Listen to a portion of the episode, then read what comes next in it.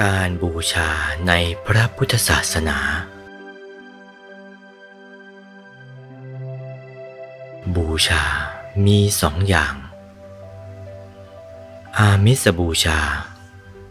คือบูชาด้วยเครื่องสการะอย่างหนึ่ง ปฏิบัติบูชา คือบูชาด้วยการปฏิบัติอย่างหนึ่ง ในการบูชาทั้งสองอย่างนี้ ระองค์ทรงสรรเสริญว่า ปฏิบัติบูชา ดีกว่าอามิสบูชา เมื่อคิดทบทวนดูเหตุผล ในพระโอวาทข้อนี้แล้ว เราจะเห็นได้ชัดทีเดียวว่า พระองค์มีพระประสงค์จะให้พวกเรา มีความเพียรพยายาม ปฏิบัติเจริญรอยตามพระองค์ มากกว่า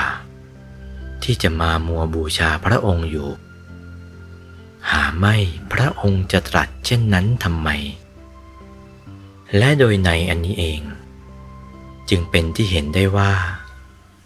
แม้ในเวลานี้จะเป็นการล่วงมาช้านาน จากที่พระองค์เสด็จดับขันธปรินิพานไปแล้ว ก็ไม่มีอะไรเป็นข้อห้ามว่า ผู้ที่ปฏิบัติตาม จะไม่ได้รับผลอย่างที่ท่านได้รับ นอกจากคำกล่าวอ้างของคนเกียจคร้าน ข้อนี้คำว่าอากาลิโก ในบทธรรมคุณนี้เองเป็นหลักฐาน ยันอยู่ว่าธรรมของพระองค์ ผู้ใดปฏิบัติตามย่อมจะเกิดผลทุกเมื่อ ไม่มีขีดขั้น พระอริยสาวกทั้งหลายนั้น ฐานะเดิมก็เป็นมนุษย์ปุถุชนนี้เอง แม้องค์สมเด็จพระบรมศาสดาก็เช่นกันมิใช่เทวดาอินพรหมที่ไหน แต่ที่เลื่อนขึ้นสู่ฐานะเป็นพระอริยะได้ ก็เพราะการปฏิบัติเท่านั้น แนวปฏิบัติอย่างไหนถูก พระองค์ สอนไว้ละเอียดหมดแล้ว ปัญหาจึงเหลือแต่ว่า พวกเราจะปฏิบัติกันจริงหรือไม่เท่านั้น โอวาท